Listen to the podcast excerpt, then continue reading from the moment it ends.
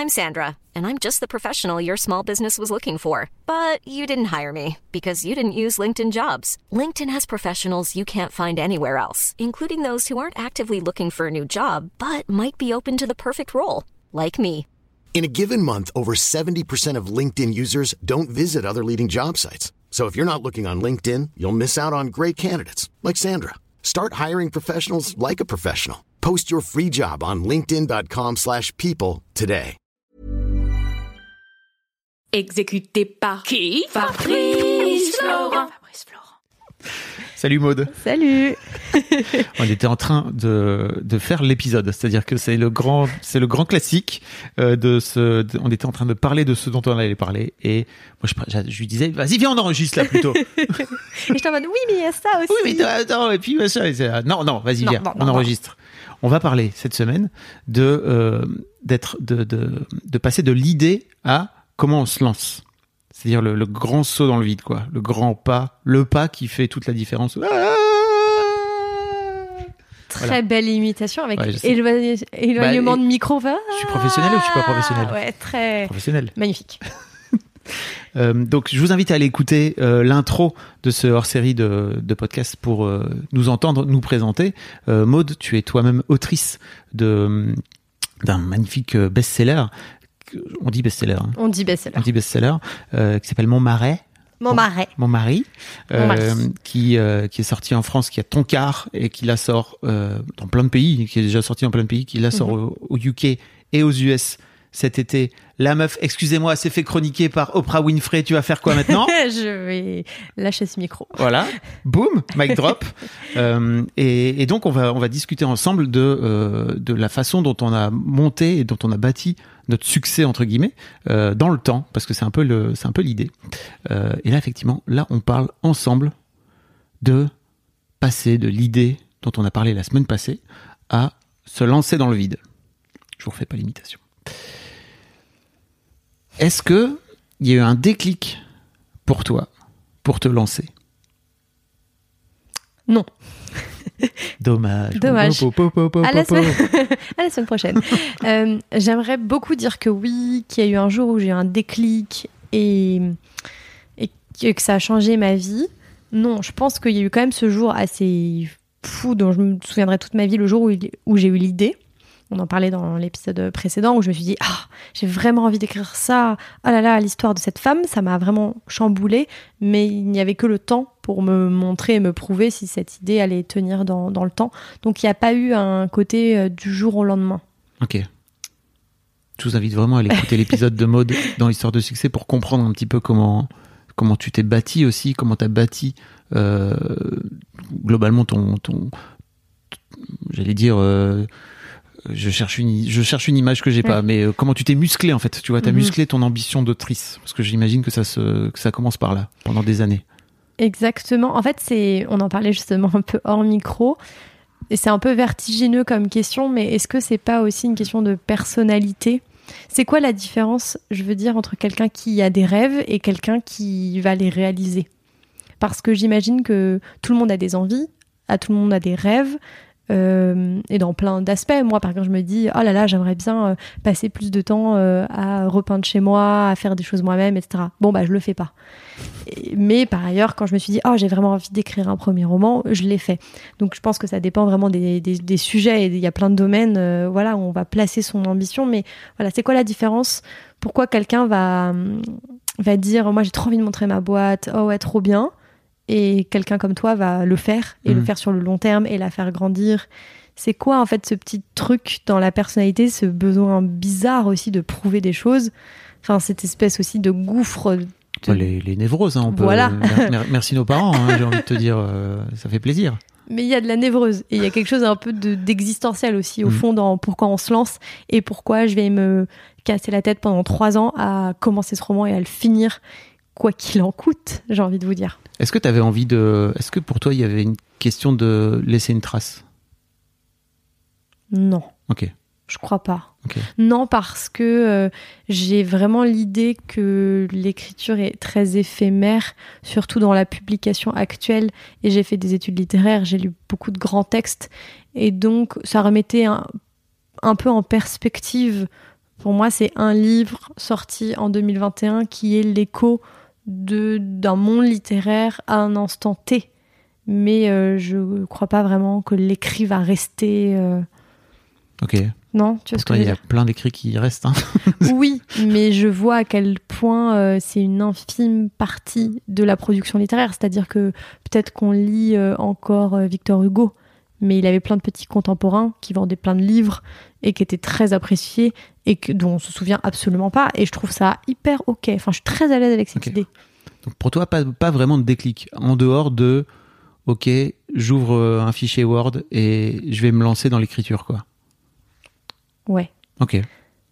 Parce que, en fait, le déclic, il y a ce côté jour au lendemain, alors que j'ai l'impression que c'était plutôt sur le long terme. Mhm. C'était, j'avais écrit plusieurs pages d'autres sujets, et puis c'est c'est revenu, et puis après j'ai eu cette idée, et puis j'ai recommencé.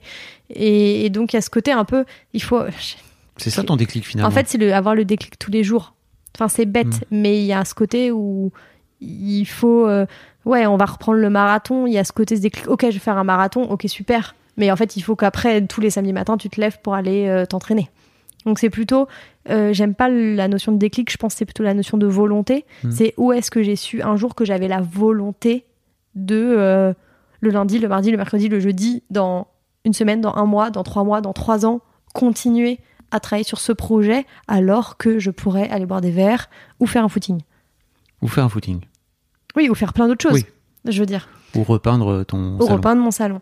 Donc, euh, c'est plutôt euh, d'où ça vient cette volonté, en fait. Ok. plutôt. Qu'est-ce que tu en penses? Bah écoute, euh, je suis très d'accord avec ça. Et pour moi, de mon côté, pour raconter un peu mon expérience, moi, il y a eu un vrai déclic.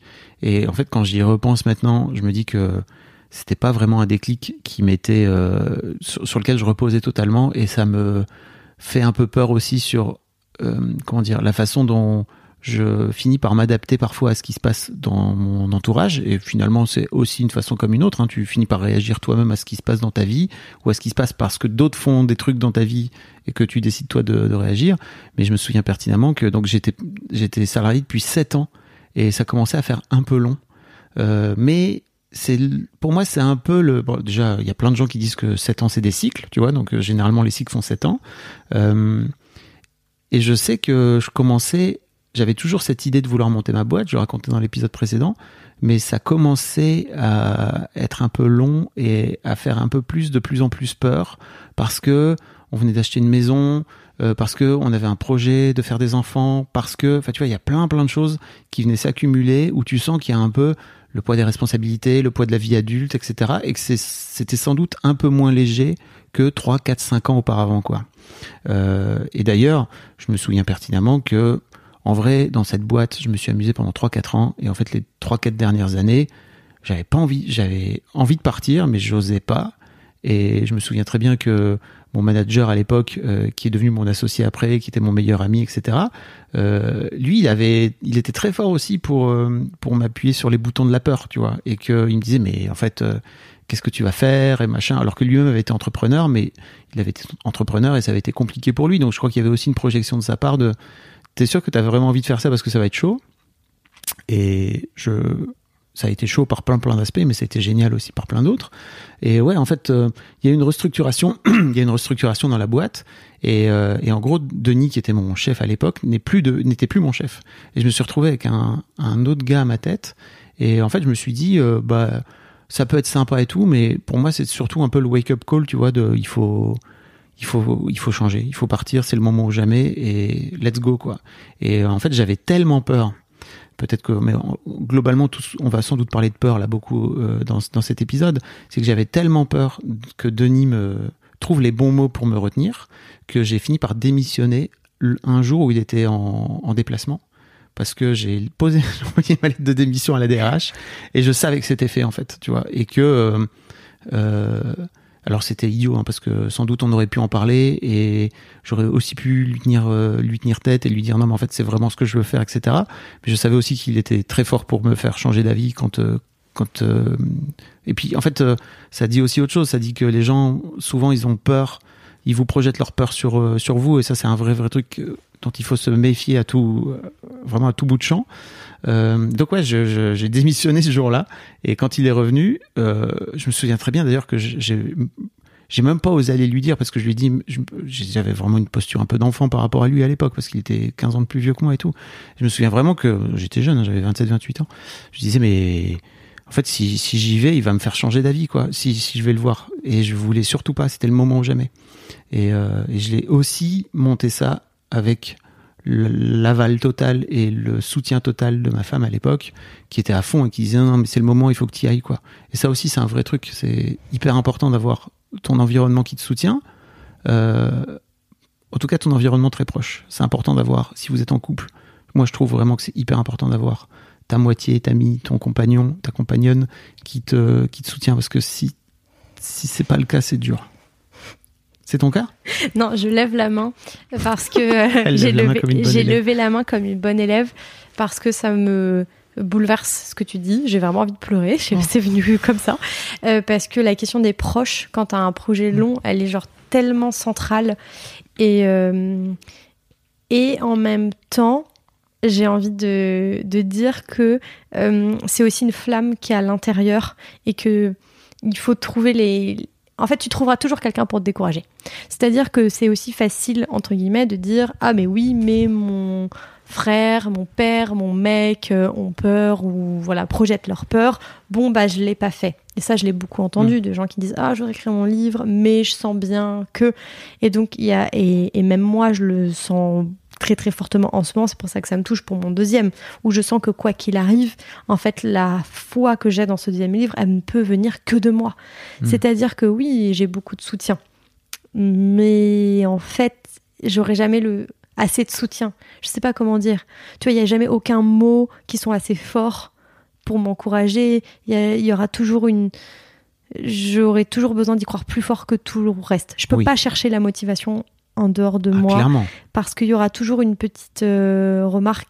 Par exemple, si je fais relire mon texte à quelqu'un qui va me blesser, ou enfin, pas qui va me blesser, mais où je vais me dire euh, Ah, il trouve pas ça aussi bien que je voudrais qu'il trouve Mm. ça bien. Même si on me dit c'est génial, tu vois, oui, mais t'as pas dit que ta ta ta. Mm. Enfin bref, tout ça pour dire que c'est aussi facile de. Enfin, pas facile, mais tentant de voir tout ce qui ne nous encourage pas à le faire versus de aller chercher justement dans le regard de ceux qui vont nous porter.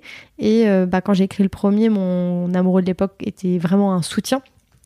Dans le sens où il avait jamais lu une ligne, il ne savait pas à peine de quoi ça parlait dans mon souvenir, mais euh, il me disait je sais que tu vas aller au bout, je Mhm. crois tout à fait en toi, et je suis allée chercher ça.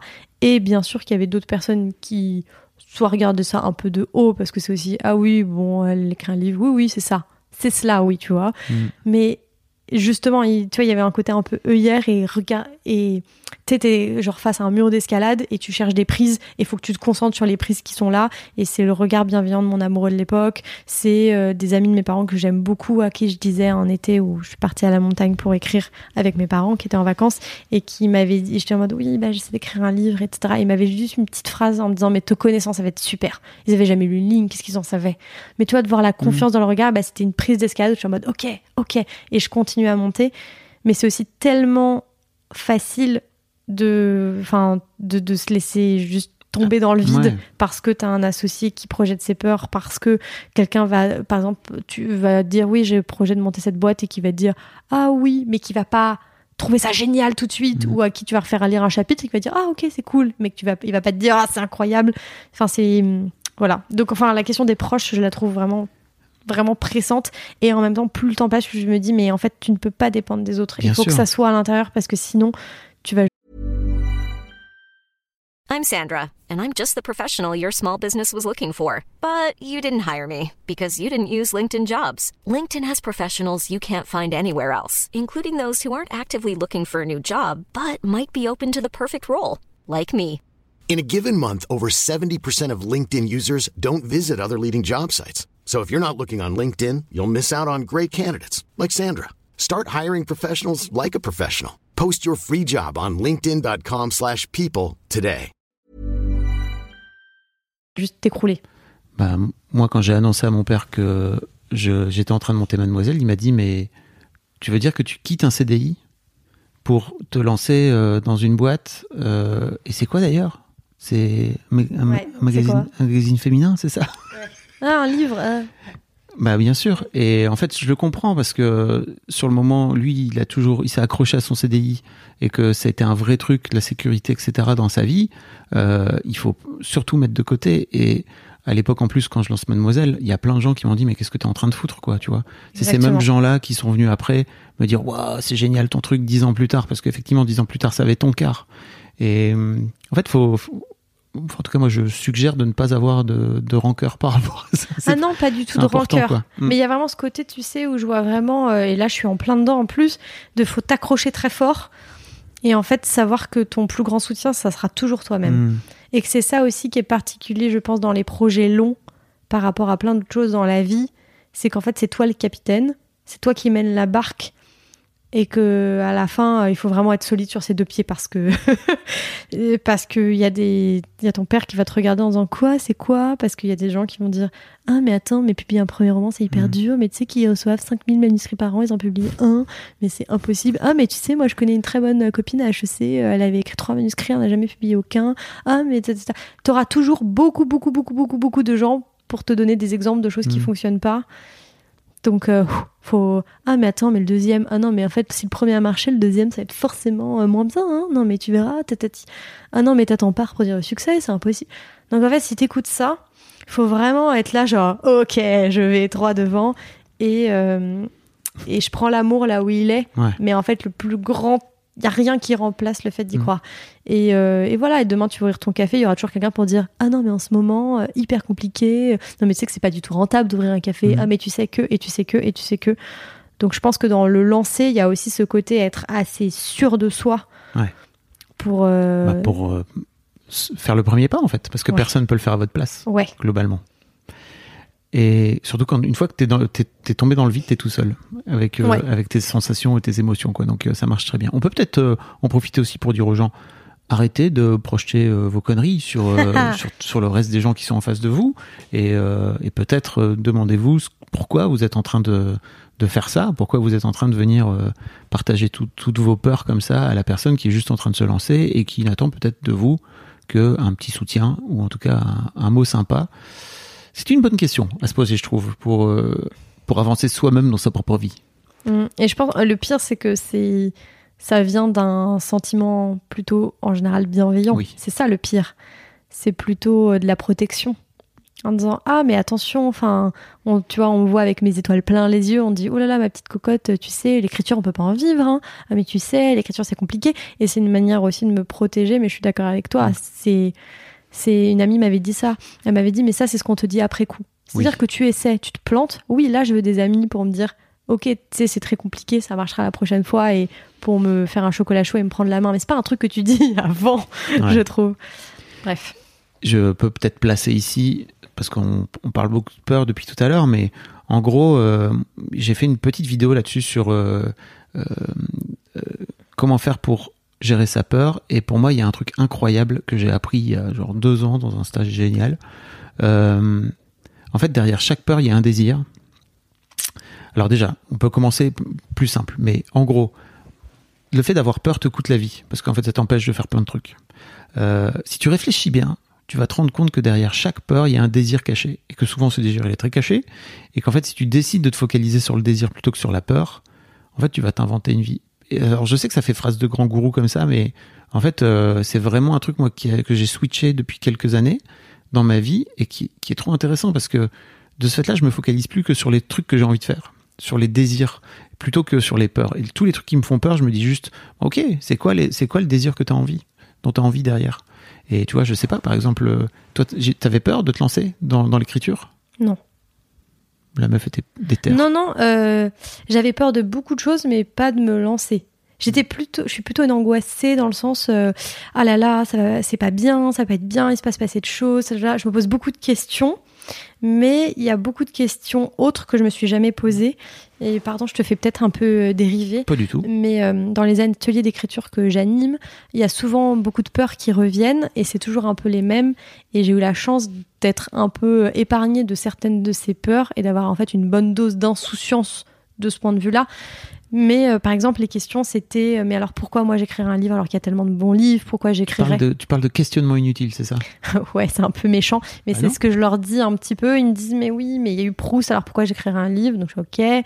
Ah mais moi j'ai aucun talent, donc pourquoi j'écrirais? Ok. Mais moi j'ai rien à raconter. Bon, ok. Bah oui, Euh, mais c'est nul ce que je fais, je me relis et c'est nul. Et en fait, je me dis, ok, ok, ok, ok, mais en fait, c'est un petit peu, enfin, inutile.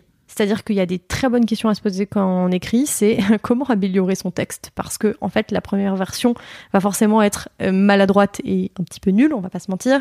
Et donc, la question, c'est comment je fais une V2 un peu mieux, et puis une V3 un peu mieux. Mais donc, toutes les peurs un peu parasites. Ah oui, quelqu'un m'avait demandé une fois, mais vous avez pas eu peur de ce que les autres allaient penser de vous si vous publiez un texte, et en particulier sur une femme qui est un peu euh, légèrement sociopathe, et j'étais genre, ah bah je me suis jamais posé la question. c'est vrai que je m'étais pas posé la question, parce que pour moi c'est c'est chouette d'écrire un livre, je me suis pas dit qu'est-ce que les gens allaient penser. Hmm. Enfin voilà.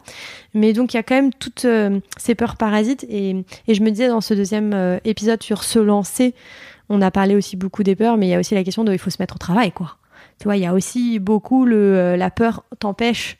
C'est comme un peu, je vois un peu l'image, tu sais, dans un jeu vidéo où il faut passer les différentes étapes et quand tu, tant que tu restes au niveau 1 de genre pourquoi j'écrirais un texte alors que pourquoi je vais monter ma boîte alors qu'il y a que 3% des startups qui réussissent, Mhm. pourquoi, ta, ta, ta, ta, ta, bah en fait on reste un peu bloqué au niveau 1 et en fait au bout d'un moment faut un peu s'y mettre quoi. Mais c'est peut-être aussi une bonne façon de se protéger, de pas y aller, Tout à fait. de rester bloqué au niveau 1. Tout à fait. Et, euh, et ce que je disais aussi beaucoup aux personnes dans mes ateliers, c'était de pas se tromper d'objectif au début. C'est-à-dire que je leur dis, le but n'est pas je veux écrire un super livre. Mon but n'est pas je veux écrire un best-seller. Mon but n'est pas euh, je vais euh, voilà révolutionner même l'histoire de la littérature ou même je vais écrire un très bon livre. Je dis pour l'instant votre objectif c'est d'écrire un livre. Et donc déjà l'objectif c'est d'écrire un texte avec un début, un milieu, une fin et si possible une intrigue. Et déjà, waouh, champagne. Et donc quand j'écrivais, je me vraiment je me focalisais là-dessus parce que parfois je me relisais, je me disais oh là là, c'est nul. Je me disais non, c'est pas la question. Je suis pas là pour juger Mhm. pour le moment la valeur de mon texte.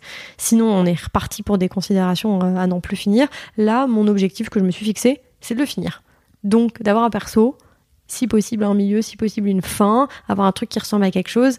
Et après, la question obsédante, qui rétrospectivement en fait était très saine, c'était comment je vais l'améliorer ce texte? C'est-à-dire pas se dire oh là là, un chef-d'œuvre cette V1, pas du tout. Te dire bon, cool, déjà champagne, j'ai fini un texte. Qu'est-ce qui va pas dans ce texte? Comment je l'améliore? Ok, bon bah il manque d'action. Ok, il manque de ça. En fait, ce personnage peut-être qu'il est trop effacé. Et au fur et à mesure des versions, améliorer, améliorer, améliorer. Mais donc je pense que il y a des questions utiles effectivement. Et il y a des questions assez inutiles. Les questions utiles à se poser quand, voilà, quand tu écris un texte, c'est comment mal l'améliorer, quelles sont, quelle est exactement l'histoire que je veux raconter, euh, est-ce que je veux que ça soit un texte long, un texte plutôt court? Enfin, en fait, la question intrinsèque de l'œuvre, plutôt ce qui est moins des questions et plus des peurs de pourquoi j'écrirais, pourquoi je me lancerais, pourquoi si, qu'est-ce que va penser mon père, qu'est-ce que, comment je vais gagner ma vie, comment. Je trouve que me poser la question de comment je vais gagner ma vie avec ce texte, alors que le texte est quand, toujours pas écrit, même pas commencé, c'est pas tout à fait euh, une question pertinente à se Mm. poser et en tout cas, elle l'aide pas à améliorer son texte, quoi. Mais oui, mais en fait, euh, la- la- pour moi, on parle d'argent parce que on- j'ai un podcast qui s'appelle Histoire d'argent et que tu Je l'adore. C'est mon Beaucoup. chouchou. Mais en fait, euh, ce qui est intéressant, c'est que quand tu focalises sur l'argent, c'est que il faut que tu ailles chercher c'est quoi le désir qu'il y a derrière. Et pour moi, tu as un désir de sécurité. Donc, euh, comment tu fais pour faire en sorte de, de remplir ce désir de sécurité? Qu'est-ce que ça dit de toi aussi? Enfin, tu vois, je crois qu'il y a aussi des trucs à, à démêler par rapport à ça, par rapport au fait, de- avant de te lancer dans le grand, dans le grand bain, quoi. Mais c'est marrant parce que tu vois, plus on en discute, plus je me rends compte à quel point il y a des choses qui paralysent et au contraire des choses qui me poussent en avant. Et, euh, que je dis souvent, euh, en fait, les vraies questions du texte, elles se posent en écrivant. Hmm. C'est-à-dire qu'on n'écrit pas un texte dans sa tête. Donc si là, le thème de l'épisode, c'est se lancer, ben, pour un livre, par exemple, bah, c'est d'écrire un, un premier chapitre. Et souvent, on a des questions à, à l'avance, des questions a priori, en disant oui, je voudrais écrire cette histoire, mais en fait, est-ce que cette histoire, elle est pas trop, trop comme ci, trop comme ça? Je suis en mode, mais commence à l'écrire. Mm. Et dans 99,9% des cas, les questions que tu te poses avant de t'y mettre, c'est pas du tout les questions que tu te poseras une fois que tu auras écrit le texte, où tu te diras, ah, en fait, non, ça, c'est pas eu un problème, mais en fait, le problème, c'est ça. Et donc, je pense que c'est important. Plus le temps passe, quand on se lance dans un projet long, plus il faut alimenter son moulin de questions qui sont réelles et concrètes Donc ça veut pas du tout dire ne pas avoir de peur, genre être aveugle au retour, être aveugle à ce qu'on fait, mais plus se poser des questions sur euh, demain je veux monter ma boîte, ben est-ce que ça ça fonctionne, mais enfin mince Ouais. ça j'avais pas réfléchi à ça, hein, plutôt que des questions a priori très kantiennes, a priori de la réflexion en dehors de l'ex- de l'expérience, juste des questions a priori de mais est-ce que euh, je vais pas être euh, comme si, Mm. est-ce que je vais être perçu comme si, est-ce que ça va être bien, est-ce que ça va pas être bien? Très important. hein. Moi, Faire. pour, pour parler un peu de ma, pour parler un peu de mon expérience, je me rends compte en fait que j'ai pas, j'ai quasiment pas eu de questionnement inutile parce que j'étais pas très conscient. C'est-à-dire que j'étais tellement convaincu de mon truc que j'ai juste foncé et j'étais sûr et certain que ça allait marcher et j'avais une forme de vision aussi, tu vois, derrière tout ça qui était, bah, je vois à peu près là où je veux aller et je vois à peu près à quoi ça, à quoi ça va ressembler et comment, alors après, comment faire pour pour l'amener là où il est devenu, ce qu'il est devenu 15 ans plus tard. Pas forcément sur le moment, mais en tout cas, il y avait une vraie volonté de, de le faire grandir au fil de l'eau. Et euh, là où aujourd'hui, j'ai la sensation que je suis un peu plus conscient de tout ça et, et euh, un peu plus. euh, en fait, finalement, j'étais j'étais un peu plus tranquille quand j'étais un peu imbécile heureux, si tu veux, au tout début de Mademoiselle. J'ai j'ai rencontré euh, un gars qui voulait se lancer dans, dans un média et qui m'a proposé, suggéré, tu vois, de qu'on s'associe et tout. Et euh, il, a commencé à me parler pendant une heure de son truc et je lui dis mais je crois pas que je suis le bon associé parce que je vois tous les red flags en fait euh, dans, dans ce que tu es en train de me raconter et ça en fait je crois que si je m'étais rencontré moi euh, au début de Mademoiselle peut-être que je l'aurais pas fait parce que euh, j'ai pas envie de te foutre des bâtons dans les roues sur des trucs qui sont moi-même que sur lesquels j'ai peut-être moi-même euh, je me suis pris les pieds dans le tapis ou j'ai pas réussi euh, alors que toi peut-être que tu vas y arriver avec un œil tout neuf euh, et tu vois j'ai préféré juste dire euh, je crois pas que c'est trop de red flag pour moi quoi tu vois et je sais pas comment il faut juste que tu vis ta vie fais ton truc peut-être tu vas te péter la gueule peut-être que tu vas réussir mieux que moi sur des trucs sur lesquels j'ai échoué et après tout pourquoi pas quoi. Mais ouais ouais tu vois il y a un peu j'ai moins cette innocence là aujourd'hui quoi. Qui parfois me manque un peu mais en même temps qui me sert par plein d'autres aspects. C'est vrai qu'il y a une espèce d'insouciance qui est assez fondamentale, mais qui revient peut-être à notre épisode, épisode précédent sur l'idée. C'est-à-dire que quand tu es tellement porté par ton idée, et c'est pour ça que c'est important de tomber vraiment amoureux de son idée, parce qu'il faut qu'elle nous porte au-delà de tout ça en disant Oh là là, ça va être bien, oh là là, qu'est-ce que ça va être bien. carrément c'est quoi le premier truc que t'as fait toi? Écrire les premières pages. vraiment? T'as Ah ouais, ouvert Word et tu t'es dit let's Alors, j'ai pas ouvert Word, j'ai pris une feuille de papier, j'ai Ah. encore ces pages-là. incroyable Je crois que j'étais en vacances en Ardèche avec mes copains. Ils étaient au bord de l'eau, mais je vais te raconter la scène, c'est énorme. On était au bord de l'eau, tu sais, dans les rochers, on se baignait euh, en Ardèche. Et je me dis, mais oui, mais bien sûr, mais de bien sûr, je vais raconter l'histoire d'une femme qui est trop amoureuse de son mari. Je prends des feuilles de brouillon et j'écris les premières pages de mon mari. Et qui euh, sont toujours les premières qui sont pages. encore parce qu'en fait à un moment elles ont bougé pour tout se dire elles sont je les ai mises au milieu du livre en disant mais je vais pas ouvrir le livre comme ça c'est un peu euh, en fait il y a toujours cette question de l'intrigue pour susciter euh, l'intérêt du lecteur et donc dès la première page quand tu dis je suis beaucoup trop amoureuse de mon mari je me dis bon il y a pas beaucoup de mystère la Mm. mode donc je les avais bougées au milieu du texte et après je me suis dit mais en fait non je veux rentrer là-dedans Mm. bref donc elles ont bougé elles ont vécu leur petite vie mais elles n'ont quasiment euh, pas bougé dans le texte donc j'écris ces premières pages sur une feuille de brouillon et donc il y avait tous mes copains qui étaient en train de sauter dans l'eau, jouer dans les rochers. Bon, ça m'a pas pris longtemps, tu vois, ça m'a pris 20-30 minutes, tu vois, j'ai écrit mes petites pages et je dis, je crois que j'ai une nouvelle idée de roman, est-ce que je peux vous rassembler tous, euh, tu vois, sur la Ouais. plage de Galets pour vous lire? Ils étaient là, ouais, ouais, ok, donc mais, hop, mes copains, ils s'assoient euh, en rond, tu vois, c'est vraiment en rond, en tailleur, et je leur lis les pages et après je lève mes grands yeux en mode, alors? Et ils étaient là, ouais, ouais, ouais, c'est cool, bon, on va se baigner? Quelqu'un fume une clope. Et j'étais un peu, euh, tu vois, euh, Oui. j'étais tombée amoureuse de mon idée et eux ils étaient là, oui bon c'est cool, enfin c'est deux trois pages quoi. Enfin qu'est-ce que tu vois ils étaient là, ah cool, on va se baigner, on va sauter dans les rochers. c'est là où il faut être accroché à ton idée quoi. Et c'est ça, et, y a, et vraiment depuis le début, dès la première idée, il y a ce côté, euh, j'aurais pu me dire, ah bah ça leur a pas plu, peut-être que non. Non, mais Mm. moi je savais, et- mais c'était mais c'était un bon premier pas, parce qu'en même temps ils l'ont accueilli avec bienveillance, ils m'ont pas dit c'est nul ton truc, Oui. on s'en fout. Ils étaient juste en mode, ouais, et donc Et il y a vraiment ce côté un peu dans l'idée, je le vois avec le deuxième, quand j'ai eu l'idée du deuxième, que j'ai envoyé avec mon, à mon éditrice les premières pages, elle était là, ok, cool, et donc et j'étais genre, mais quoi, mais personne ne s'arrête de vivre? Parce que peut-être toi tu tombes amoureux de ton idée. T'avais donc- toujours la même, euh, t'avais toujours le même sentiment Ouais. au deuxième Au deuxième, euh, quand j'ai eu l'idée, j'étais en mode Oh et donc tu le dis aux autres, et ils sont là, ouais, ok, cool. Mais ils voient pas ce que toi tu vois, mais c'est Mm. comme quand on- tu, tu tombes amoureux.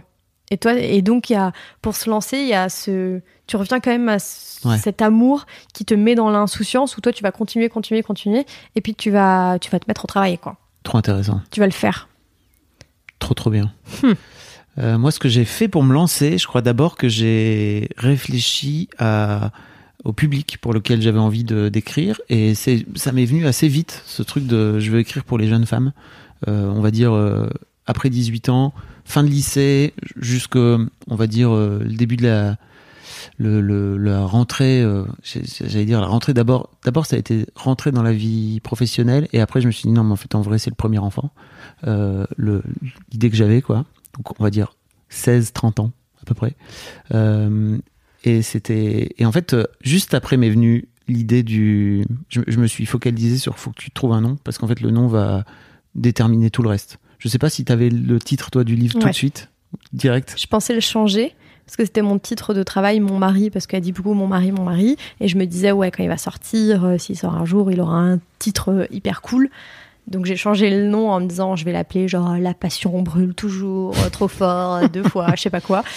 Et mon éditrice était là, non, mais mon mari, c'est très bien. Bah mais oui. bref, oui, avoir un titre de travail, c'est la même chose, ça me donne mon angle et Mm. mon cap. Donc c'était mon mari. Voilà. Mon cap, mon cap, mon cap. Bah écoute, euh, Mademoiselle m'est venue euh, quasiment instantanément euh, où je pensais en fait comment je fais pour trouver un titre qui parle de ça et en même temps j'avais pas envie de l'appeler Mademoiselle euh, à l'ancienne et en fait je m'étais dit ok tu vires le E ça fait Mad c'est trop bien ça fait moi c'est trop bien tu mets le Z c'est trop bien parce que ça amène un peu de dynamisme dans l'écriture ça m'est venu comme ça Sur, en sortant du parking euh, tu vois j'étais encore euh, j'étais encore euh, salarié à l'époque et un soir, ça m'est venu comme ça, ça, ça m'est tombé comme ça, quoi. Tu vois, tu, Sortez d'un parking?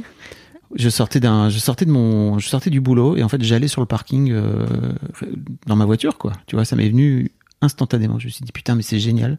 D'abord, je m'étais dit ok, ma demoiselle, et après avec le temps, tu vois, je l'ai affiné.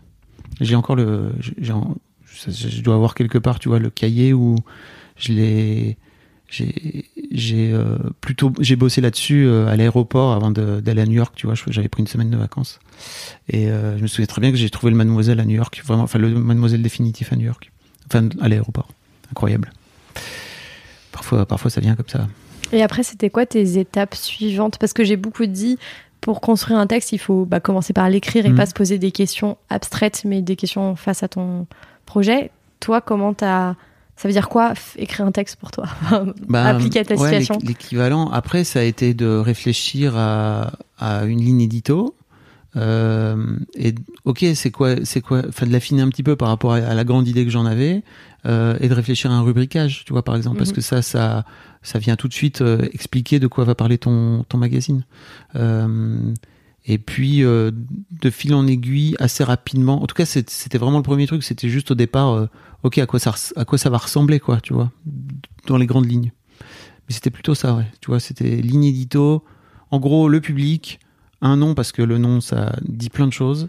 Euh, une ligne édito, donc qui était, mais qui, qui, est, qui germait depuis super longtemps en fait. Tu vois, le, ce truc autour de, bah, on va parler des vraies meufs de la vraie vie, et, euh, et après on fait un rubricage quoi. De, de quoi on va, qu'est-ce qu'on va mettre dedans quoi. Mais on est d'accord que tout ça, tu l'as écrit. C'est-à-dire que c'était pas juste dans ta tête. Non, ouais, il y a un moment donné où faut le mettre, euh, faut le mettre sur le papier quoi. C'est hyper important de, de le gribouiller quoi quelque part, pas juste que ce soit dans ta tête. Parce que je pense que, ouais, il y a ça qui me frappe beaucoup dans, dans le roman. Il y a beaucoup de gens qui écrivent des romans dans leur tête.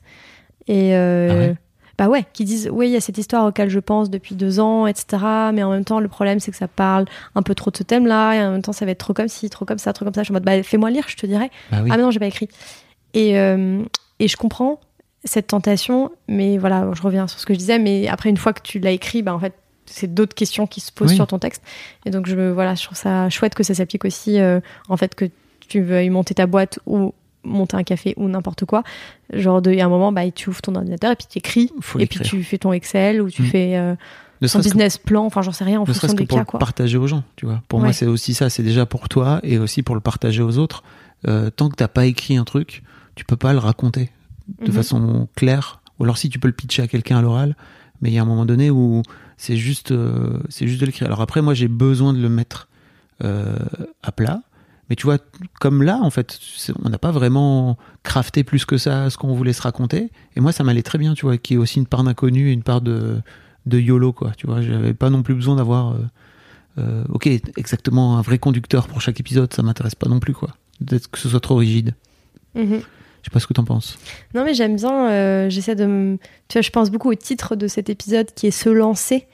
Donc, euh, je refaisais un peu le fil de ce qu'on s'est dit. Dans le côté, on, on saute euh, dans le vide, quelque part. Donc, qu'est-ce qu'on fait des peurs? Qu'est-ce qu'on fait des proches? Qu'est-ce qu'on fait des proches avec un regard bienveillant? Qu'est-ce qu'on fait des proches avec un regard de peur? Se sauter dans le vide, ça veut dire quoi? Bah, Ça veut dire de passer de l'idée à sa concrétisation, c'est-à-dire bah, au moins écrire plusieurs pages, au moins structurer quelque chose à l'écrit et donc de passer l'idée. Le principe d'une idée, c'est que c'est abstrait, c'est Mm. l'idéation versus euh, bah voilà, se, se lancer, c'est peut-être bah, commencer à concrétiser euh, une petite chose. Je pense au fait de peut-être être amoureux de son idée, ce qui nous permet de nous lancer un peu en toute insouciance, en voyant le côté positif des choses, en voyant, tu vois, le. Ouais, voilà, être porté. Et en même temps. Euh, pff, ouais, pas se poser trop de questions. Enfin, je sais pas, je vois vraiment ce côté se lancer et aller dans le concret et en se posant, entre guillemets, les bonnes questions, à savoir, euh, ok, ça va être comment et mes rubriques et tout ça, plutôt que juste, euh, ah, mais en fait, est-ce que ça existe pas déjà un peu? Parce que finalement, il Mm. y a telle personne qui a un blog qui parle d'un sujet similaire. Enfin, je sais pas. On avait aussi noté, en tout cas tu avais noté, comment trouver le temps et organiser son temps pour son idée. Mais d'un autre côté, je me dis que c'est peut-être pour l'épisode suivant. Et ça ferait une excellente transition pour dire qu'on on, on se retrouve la semaine prochaine. à la semaine prochaine. Où on parlera de, une fois que le projet est lancé, et maintenant, qu'est-ce que vous faites? Et surtout, comment tenir la distance quelque part? Parfait. À la Merci, semaine Maud. prochaine. Merci Et à attends, toi. j'en profite pour dire, allez suivre Maud sur Instagram. Ah, mais bien sûr. C'est maud.ventura. Euh, Maud Ventura, tout Maud Ventura tout attaché. Allez hop, je vous mettrai un lien dans les notes. Des Allez, bisous. zou. Mom deserves the best, and there's no better place to shop for Mother's Day than Whole Foods Market. They're your destination for unbeatable savings, from premium gifts to show-stopping flowers and irresistible desserts. Start by saving 33% with Prime on all body care and candles. Then get a 15-stem bunch of tulips for just $9.99 each with Prime. Round out Mom's menu with festive rosé, irresistible berry chantilly cake, and more special treats. Come celebrate Mother's Day at Whole Foods Market.